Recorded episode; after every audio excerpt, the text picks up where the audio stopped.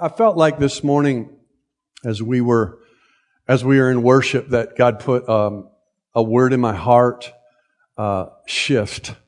That, that, there's people here this morning, you, you need a shift, man. You just need a, and, and a shift speaks to me of where you were to where you're going to be.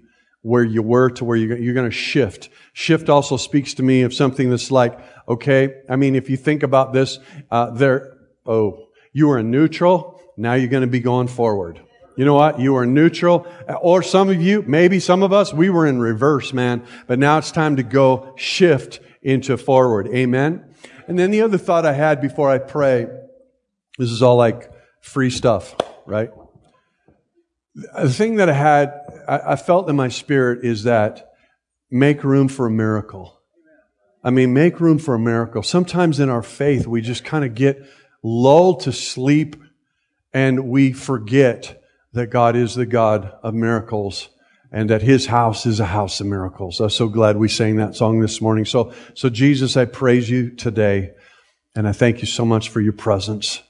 And I thank you that God, oh Lord, it just, it just feels like worship.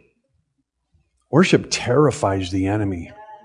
Lord, just terrifies the enemy.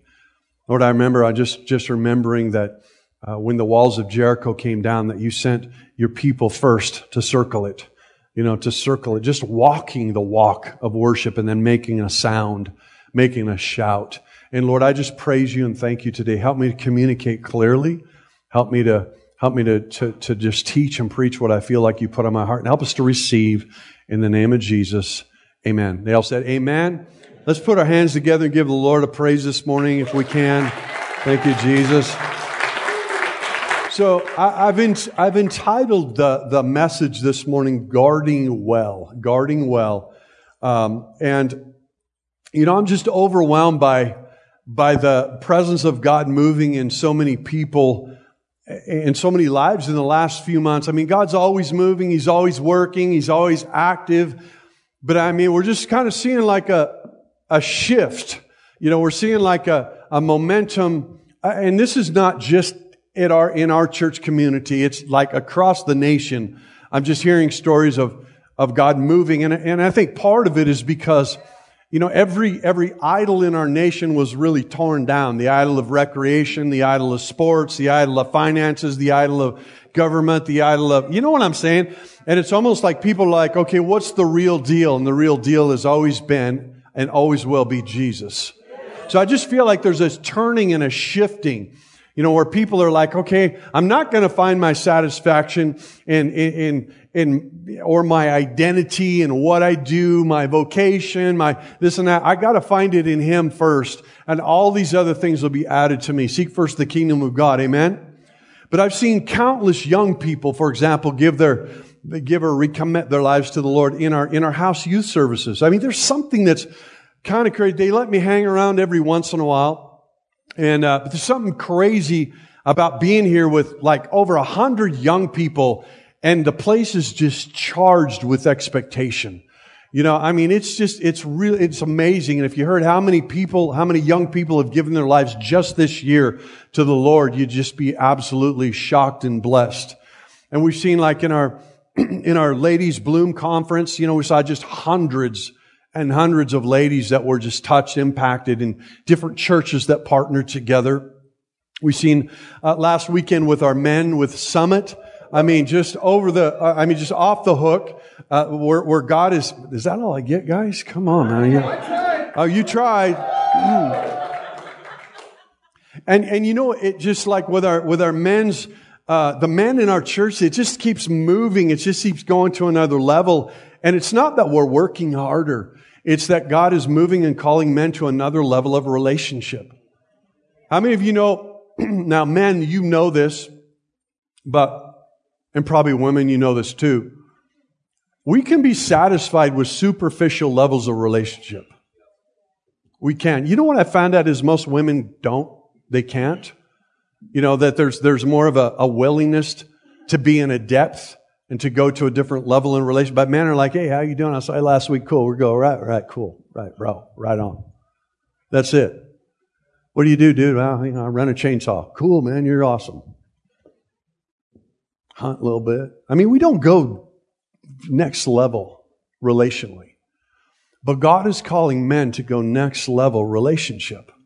Because next level relationship actually changes every other relationship that you have. And you have to make a decision to do that. There's a decision and the different levels of relationship that dictate how you respond in that relationship. See, we make a decision as well when it comes to the level of relationship that we walk to. The question is, are we going to the next level? For example, when I met Robbie and there was like, oh, I can't, wow, I like the way she looks. She wasn't anything like I planned. Can, can I just say that? I mean, I, I kind of hope for somebody that was like a little taller than five one and maybe some basketball players, you know, et cetera. Even though I did have them, they just, they weren't, you know, like long, tall. But there was a point in time where it's like, ah, I, I, I like her. But we had to make a decision. Do we take this relationship to the next level? And when we did, then it changed our behavior. And, and, and, here's, here's the thing. Jesus has already decided that he wants to take the relationship with you and I to the next level. He's already made the decision. He's already got to the point where he's paid the price. And now, now the, the invitation is, are you ready for that next level relationship. And I believe this is what is happening as we, as we even use the term revival. See, John 15, 16, Jesus said, you did not choose me, but I chose you and appointed you that you should go and bear fruit and that your fruit should abide so that whatever you ask the Father in my name, he may give it to you. And I just love that where he's already made the decision and he's just waiting. He's, he's, and, and, the word says that if I be lifted up, Jesus said, if I be lifted up, I will draw all men to me. Can you feel the draw? Can you feel the draw to the next level of relationship just in that, in that grace and that love? So I believe that the hunger for intimacy is what's, what's really leading and driving this. It's not the hunger for intimacy, not the hunger for religion. But the hunger for authentic relationship is drawing people closer to God, encountering the Holy Spirit and changing lives. So when God meets you and you meet Him in one of those life-changing encounters, how do you respond? You know, what, what is your response? So, you know, um, I remember being like in seventh grade and I was obnoxious. I was loud. You know, I, I was just like, oh man, immature. You know, you know what I'm saying? I mean, how many of you like being around like immature people? Oh my gosh. And, and, and I went, I got invited to this, um, I got invited to a youth camp. And this youth camp absolutely changed my life. Man, I encountered Jesus like I'd never encountered him. And something transpired in me, something changed. And I, I, I go home and I've got this, um, I've got this older stepsister. And I mean, we did not have a good relationship. You know, I didn't really like her. She didn't like me. And I was like that, I was like that bratty kid, but I was bigger than her. That, you know, I was like, you're not the boss of me. You know, I mean, that kind of an attitude. I go home, something has totally changed. I mean, I'm loving her. I'm blessing her. I'm all that. Now, after about a week, she looks at me and goes, what happened to you? And I'm, you know, at the time, I'm like, I don't know. I just, I, I just, I just, I just love you and I love Jesus. You know, that lasted for like one more week. And then it like went away. Cause I didn't know how to fan it. I didn't know how to foster it. I didn't know how to guard it. I didn't know how to build on it. I mean, I, I came away with this glow thing and this changing thing. And then basically life stuff, it just dissipated. And I kind of turned back into the same person I was before. See, I'd been touched by the Holy Spirit. I felt the weight of like teenage dumb fall off my shoulders. But I didn't have anyone to even model for me. How do you, how do you guard stuff like that?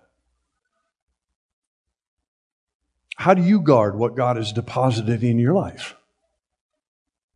How do you make sure it's not just the glow moment and How do you make sure it's something that's more consistent? First of all, I want to, I want to talk to you this morning. I want you to know that God actively guards.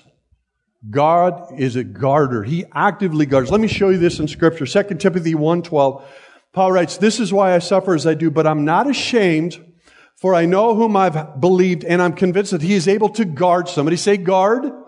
He is able to guard until that day that which has been entrusted to me. And then another translation puts it a little different. In the New King James, it says, for this reason, I also suffer these things. Nevertheless, I am not ashamed. For I know whom I believed and am persuaded that he is able to keep guard what I've committed to him until that day.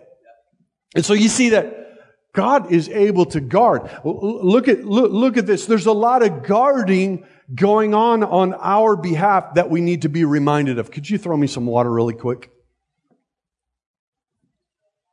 Oh, you could throw it. No. She actually, a couple weeks ago, if you were here, she threw something at me on stage, uh, on the platform.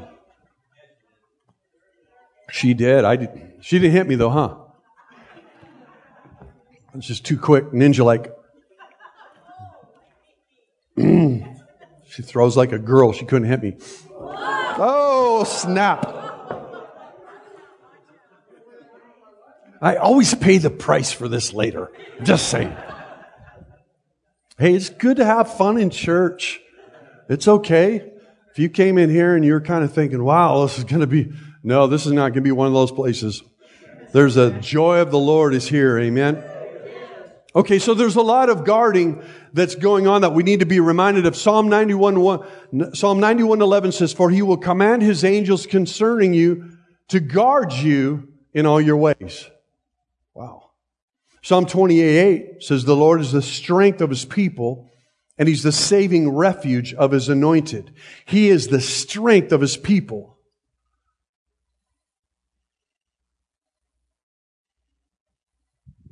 Oh my goodness, You're kidding me? My wife just texted me. Y'all know that while I'm preaching. Seriously. And she said, There's that seventh grade boy right there. Oh, oh man.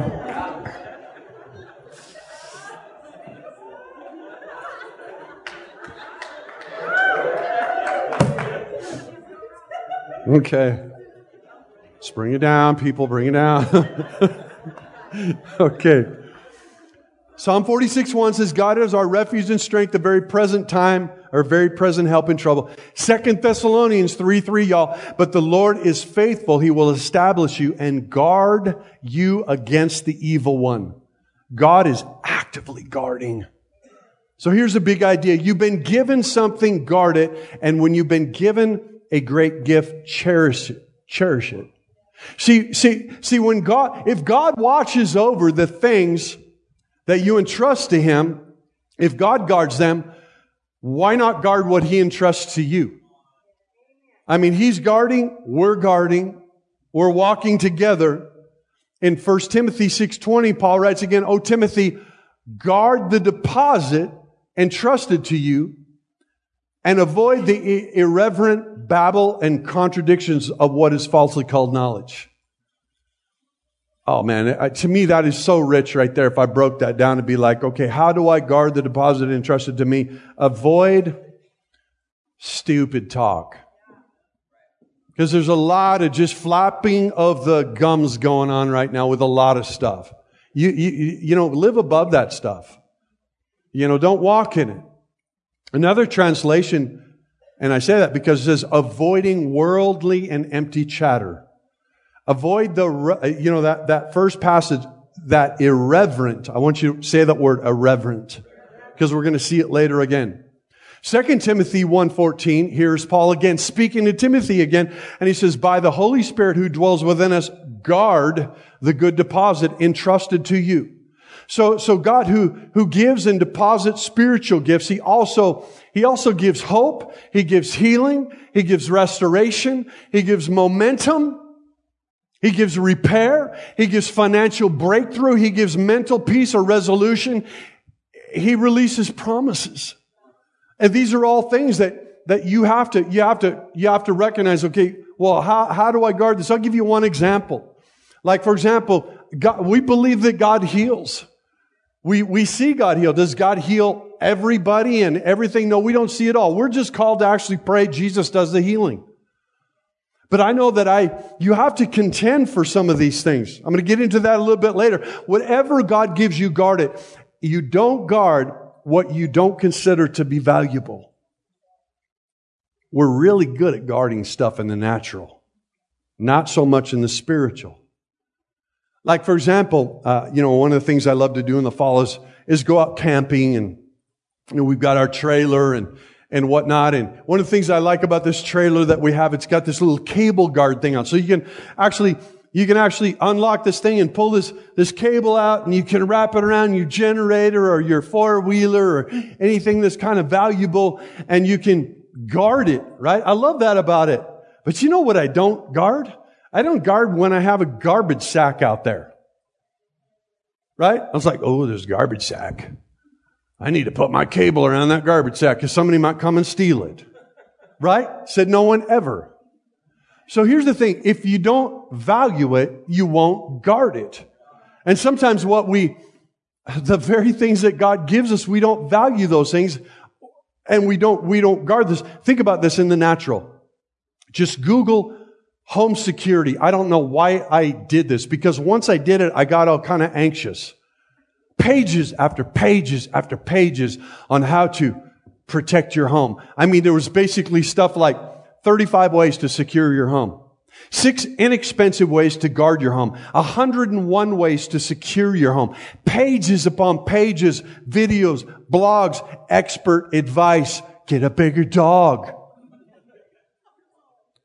Dude, I got a neighbor that I think a couple years ago, uh, Actually, a cougar got into his backyard. And he went and got the biggest dogs I've ever seen in my life. I mean, they're in a fence when we walk by. They still kind of scare me. I feel like I need to be packing to walk by that guy's house because these things are huge. But you know what happens? Is your enemy is like a lion. He's not the lion, but he's like a lion that prowls about seeking to kill, steal, and destroy. And I'm telling you what, sometimes you need to get a bigger dog. But how about the deposit that God gives to you? The encounter, the healing, the change of heart, the salvation experience, the promises. So here's, here's a couple things that I think are, are, are important this morning. First of all, I've already said it. Recognize the value. Recognize the value. The men last weekend, for example, they sacrificed time, uh, committed their calendar and God brought fire on it and there was lives changed. And when you change the lives of those men, you change the lives of their family. Somebody say amen.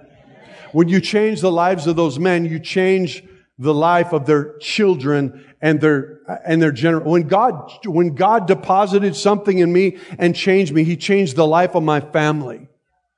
That was valuable. And sometimes we don't we don't realize how valuable it is. So they, they planned, they were willing to sow time and money and, and taking a day off or two. And then God shows up and he views the sacrifice and he consumed it. And there was a deposit. See, if you don't recognize the value, you won't guard it. The Bible records in both Samuel uh, and, and First Chronicles a story about the ark of the presence, which represents the presence of God. And, and the presence of the, the ark of the presence, I mean, it was like the most important thing in the middle of Israel. And what had happened was the Philistines had actually went to battle and stole it. And it didn't work out well for them. And so they, just to just give you a quick thing, not to go into it. So they returned it. So, man, this does not work for us. Let's get it back. And so basically the ark was returned to Israel. And, and it was dropped off at the house of a man named Abinadab for safekeeping. And so we're going to pick up the story real quick in 1 Chronicles 13, 1 through 3. David consulted with the commanders of thousands and of hundreds and with every leader. And David said to all of the assembly of Israel, if it seems good to you, and from the Lord our God, let us send abroad to our brothers who remain in all the lands of Israel, as well to the priests and Levites in the cities that have pasture lands, that they may be gathered to us. And this is what I want you to hear. Listen. Then let us bring again the ark of our God to us, for we did not seek it in the days of Saul. Here's the tragic point. When you read that and you don't look at the context of it, what you don't realize is the ark of the presence, which is the most important thing that Israel should be centered about, had actually been in the house of Abinadab for 20 years. And David said, Hey, hey, wait a minute. There's something missing. There's, there, there's something missing here. And I think that we should bring again the ark of God to us. For 20 years, Israel had to know about the presence of the Lord, but not, they didn't have it at the center of their lives. And they had not inquired of it since the days of Saul. I believe that the revival that we're seeing is that people that, who have had a head knowledge of God, uh, a previous encounter with God are now recentering their life around the presence of God. There's something that's like, man, this has been out of order and we got to bring it back into, back into proper order. Man, we've missed something. I really believe, I was sharing with our man at Armor Up, I believe that's the revival.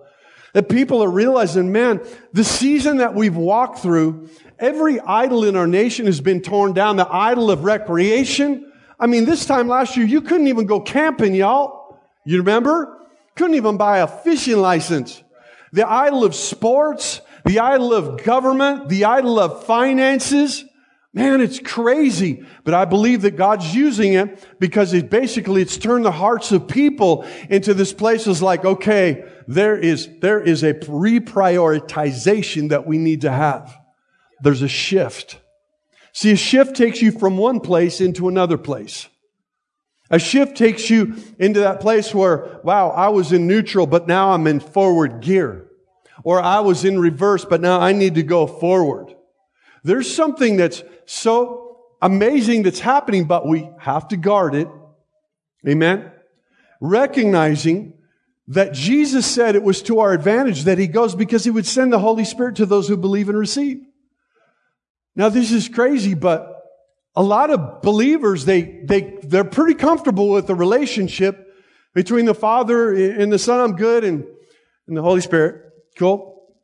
But they treat the Holy Spirit like it's crazy Uncle Larry that you don't want showing up for Christmas or Thanksgiving because he might make you uncomfortable. Or it might be like, well, I just don't, I'm just don't know enough. Listen, we're on a journey, man. I don't know everything about the Lord. I don't know. Every, we're on a journey, but you still walk in that place. Um, bro, how long have you guys been married? We'll pray for you after the service. Whoa. She's looking at you like, okay, big guy, here's how you basically step up. How, how long, Beth, how long you been married? 16, 18. Oh my word, I'll pray for both of you. Okay, well, let me ask you this question. They're conferring. What is your final answer? okay, now, when you, okay, when you I'm going to ask her. When you committed to Him, did you know everything about Him? No, our eyes are this big around. Said, I had no idea. I've been married for over 40 years. My wife will still tell you she doesn't know everything about me. And I don't know everything about her. How can we know everything about God? We're all on this journey. There's mysteries and sometimes God makes you uncomfortable. I guarantee you, if Jesus was here at the altar call and he said, I'm going to pray for people that need their eyes open and he's got a bucket of mud and he starts spitting into it to put it in your eye, you'd be like, whoa, that's way too much for me. But would you rather be uncomfortable or would you rather be healed? Would you rather be uncomfortable or would you rather be transformed? And listen, it is like, it should be a natural thing for us to just walk in the things of the Spirit. God's Spirit resides in us. It's in you. Okay? But there's a journey. But we, we have to, we have to recognize that sometimes we haven't, we haven't really centered and, and understood that. Now, now let me, Jesus said, it's to our advantage that he goes because then he would send the Holy Spirit. Okay, so first, first Chronicles, I want to pick up the story again. Chapter 13, verses 6 through 9. And David and all Israel went up to uh, Baalah, that is to Kiriath Jearim, that belongs to Judah, to bring up from there the ark of God, which is called by the name of the Lord who sits enthroned above the cherubim. And they carried the ark of God on a new cart. Somebody say new cart. From the house of Abinadab and Uzzah and Ahio were driving the cart. And David and all Israel were celebrating before God with all their might, with song and lyres and harps and tambourines and cymbals and trumpets. Man, the worship team was smoking hot that day. They were going out. And when they came to the threshing floor of Chidon, Uzzah put out his hand to take hold of the ark for the oxen stumbled. stumbled. And First Chronicles 13:10 records, and the anger of the Lord was kindled against Uzzah, and he struck him down because he put his hand out to the ark and he died there before God. Now, here's what I want to submit to you Uzzah was Abinadab's son. He'd grown up with the presence of God in his home for over 20 years. And one translation said that basically God's reaction towards him because he was irreverent towards the presence of God. That should give you cause to pause. It's like, oh, I don't want to take this for granted. Don't ever take for granted what God is doing in your life. Don't ever take for granted that deposit, that moment, that encounter. One of the most important things about guarding is recognizing the value of what you've been given by God. Amen. So we pick up the story in 1 Chronicles 13, 13. So David did not take the ark into the city of David, but took it aside to the house of Obed Edom, the Gittite. And the ark of God remained with the household of Obed Edom in his house for three months, and the Lord blessed the household of Obed Edom and all that he had. Now here's a stark contrast between Abinadab and Obed Edom. Here's the, the central representation, ark of the presence of God in the house of Abe for 20, 22, 23 years. And it goes to the house of Obed Edom and it says, and his whole household was blessed. Why? Because he received it differently. He didn't take it for granted. He welcomed the presence of God. In fact, it says that he was there for three months and like, and, and then David kind of figured out how to move the ark the right way. You know, he goes back and he, and he studies how the, how, you know, back, back in Leviticus, how they were, they were supposed to move the ark and he found, oh yeah, we're not supposed to put it on a cart and the presence of God was never designed to be carried by boards and big wheels, right? It was actually, it, that was funny. Um, it was designed to be carried on the shoulders of the priesthood. And so what's happening is that Obed Edom was blessed. And if I'm him, I'm like, what? It's only been three months. Can you see what's happening in my home? Can you see what's happening with my family? It's only been here for three months. Hey, Abinadab have over 20 years, man. I should, I should at least get 10 because I'm seeing what's going on when I'm basically the, when I've welcomed the presence of God when I haven't taken it for granted. Man, he was blessed. There's something that, that, that we have to understand. In Acts 19, 1 through 2, it says, And it happened that while Apollos was in Corinth, Paul passed through the inland country and came to Ephesus, and there he found some disciples. Okay, so disciples, they were believers of Jesus disciples. He said, so they found some disciples and he said to them, did you receive the Holy Spirit when you believed? And they said, no, we have not even heard that there is a Holy Spirit. That's the relationship I'm talking about this morning. That there were, there were people that had not they'd received and they were followed. And this was, this was after the crucifix, the death, the crucifixion, the resurrection of Jesus. So this was like, this is like after that. And they're walking and then, then Paul has to go to them and say, hey, hey, hey, hey, there's something a little bit more. Something just a little bit more. Something you re- actually really need. You may not be totally comfortable with it because like it is the Holy Ghost, right? But we're spiritual people. The Spirit of God dwells in us. And what He wants to do is not just kind of like dwell in you, He wants to overflow in you. Jesus said this rivers of living water will, will come from your innermost being. I mean, you should have so much that's built up that's like, man, you got stuff to, you got stuff to just, I mean, God wants to move through you. He wants to equip you. He wants to anoint you. And that was the difference between Obed and Abinadab. See, there's a blessing when you welcome the wind that God is bringing and you welcome the breath that God is breathing. There's something about just like, God, I don't understand it all. I see it in your word, but I, I, I just want to receive. And the enemy is just like a lion coming in to kill, steal, and destroy. And says, well, you know, Paul writes about that, you know, somehow that, that some have a, they have a form of godliness, but they deny the power thereof.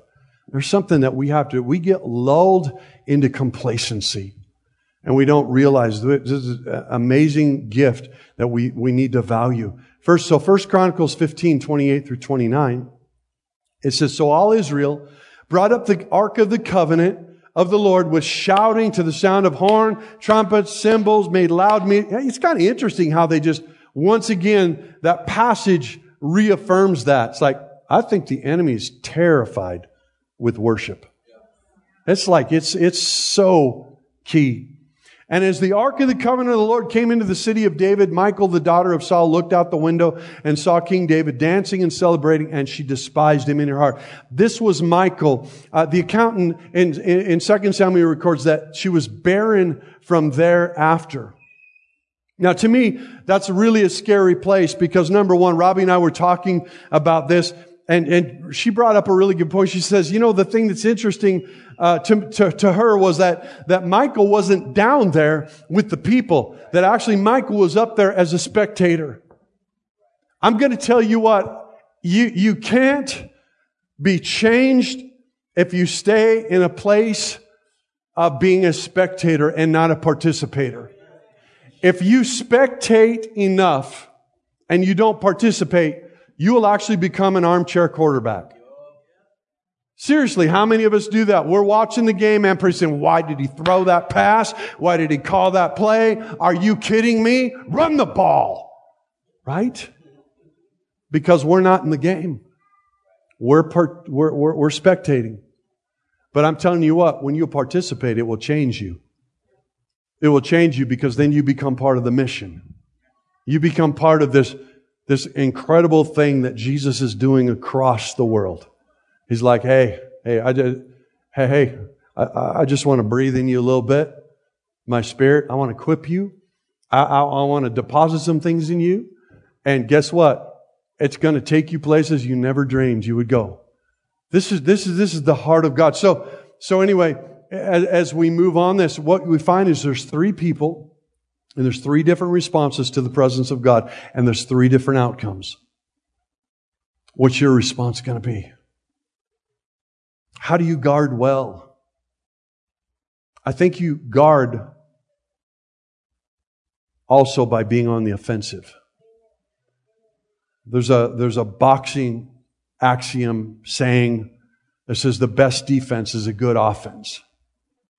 So, number one, I think you contend for the presence of God. You contend for it. Not that you earn it, but take that deposit I love what Pastor Joe says a lot. That's not your ceiling, that's your floor. Take that deposit, that encounter, that gift or word, and you contend for it. You contend for it. Paul writes to Timothy once again in, in, in 1 Timothy 1.18, this charge I entrust to you, Timothy, my child, in accordance with the prophecies previously made about you, that by them you might wage the good warfare. That you take the things that God has deposited you, those encounters. You don't try to make something happen, but you partner with it and you wage warfare over strategies and assignments that come against the purpose and promise of God in your life. You know, I, I, I've, I've had to walk through that in my life personally. Five, six years ago, I came down with a, with a, a really health threatening condition. And it was like, okay, Lord, I, I, you know, I need to, I need to submit my heart to you. I don't know what's going on, et cetera, et cetera. I had prayer, man, and I had people that, I mean, I had one, I had one lady that came up to me that I trust her, man. She's an intercessor and she says, I saw you free and I saw you healed. I'm like, cool, it's going to happen tomorrow. That's awesome. And it didn't happen the next day. I'm, I'm good with it being a year. I can handle this for a year, Lord.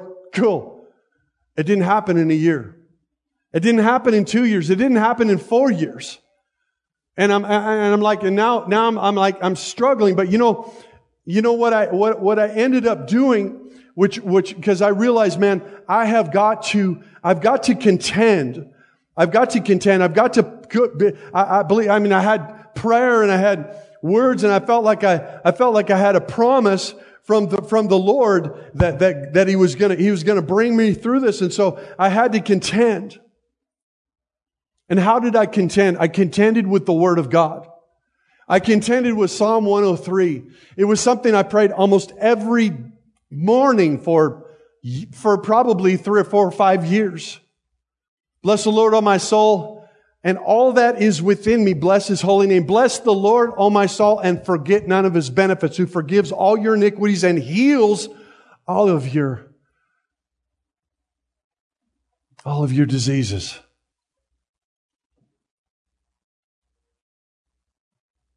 Who redeems your life from destruction. And I had to, I had to like, okay, I'm going to contend because I felt like I've heard from the Lord. So I got to contend. And I contended by taking the word of God. And I'm like, okay, God, this is your word. Not that he needed to be reminded, but I needed to be reminded. And contend and contend and wage warfare. Like I said, don't try to make something happen, but partner and wage warfare. I mean, young people, the next time there's an opportunity, you know, every week you've got an opportunity like, oh, I can either like, you know, go game with my friends or eat pizza or do this or whatever. But, you know, I could actually meet on Wednesday night and I could encounter and participate in what God's doing in worship and, and the Word.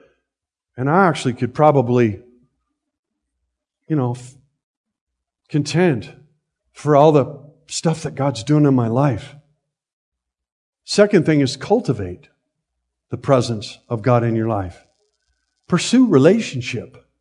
Sow into it. Breathe on it. Take partnership. I mean, change your calendar, change your finances, change your time, change your priorities. You realize, okay, if I value what God has done in my life, I want to continue to value what God continues to want to do in my life. Paul writes to Timothy again in 2 Timothy 1 6, and he said, For this reason, I remind you to fan into flame the gift of God, which is in you through the laying on of my hands. So we see that there'd been this impartation, there'd been this encounter. And then Paul says, okay, now, I want to remind you, fan it into flame. I want to remind you, Breathe on it. Partner with it. Don't, don't, don't just kind of take a position of being neutral or lackadaisical or irreverent, but actually be proactive in this thing. I mean, think about this like with your health, okay? I, need to, I need to, I need to get healthy and I need to eat right and probably need to exercise. Dude, I did it one day. It was awesome. No, it's a lifestyle, man. It's a lifestyle. It's not just like the latest, greatest special diet. You know, the latest, greatest special diet is die with a T on the end. Right? It's a lifestyle. Lifestyle. This needs to be a lifestyle where you, you say, God, I need you to breathe on me. Whatever you're doing, breathe on me, and I'll put That's where you're breathing, God. I'm going to be there. Boom. Oh.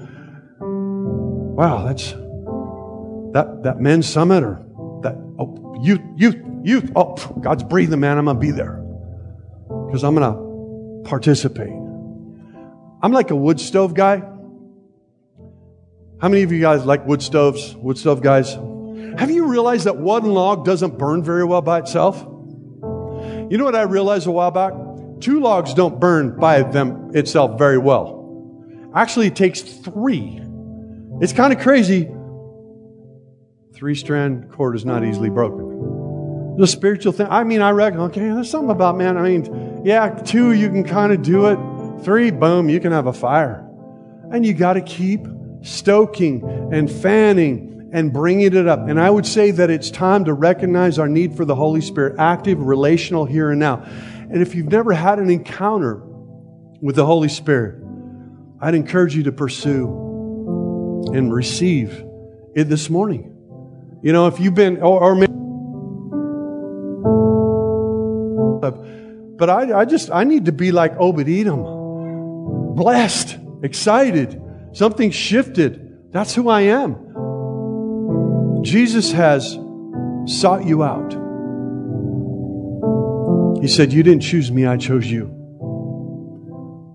So, first of all, I'd like to invite you to respond to the drawing that you're feeling from the Lord this morning, and in faith, respond by becoming a follower. If you're here this morning, maybe you're online with us, and you just feel like, man, I just, I feel what's happening.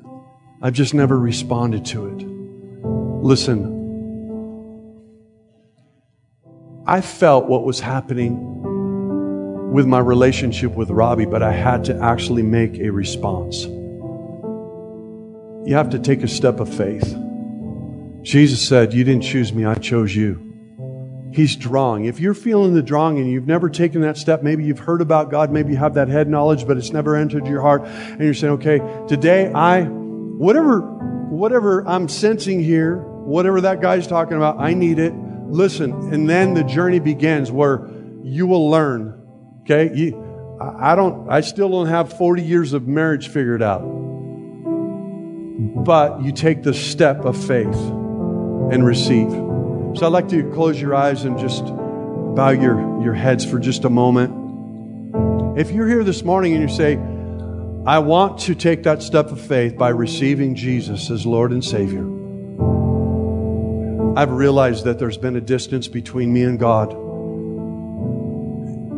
And it's been created on my part, not His part. He's there. He's there. And I'm telling you this morning, He is there. And all you need to do is you need to take that step and say, I, I declare today, I profess today that I become a follower. If that's you, I want you to just raise your hand. If that's you today and you're saying, Today is my day, I want to receive Jesus. I want to surrender to Him as Lord and Savior. If I didn't see you, please just, just give me a moment. It's real important.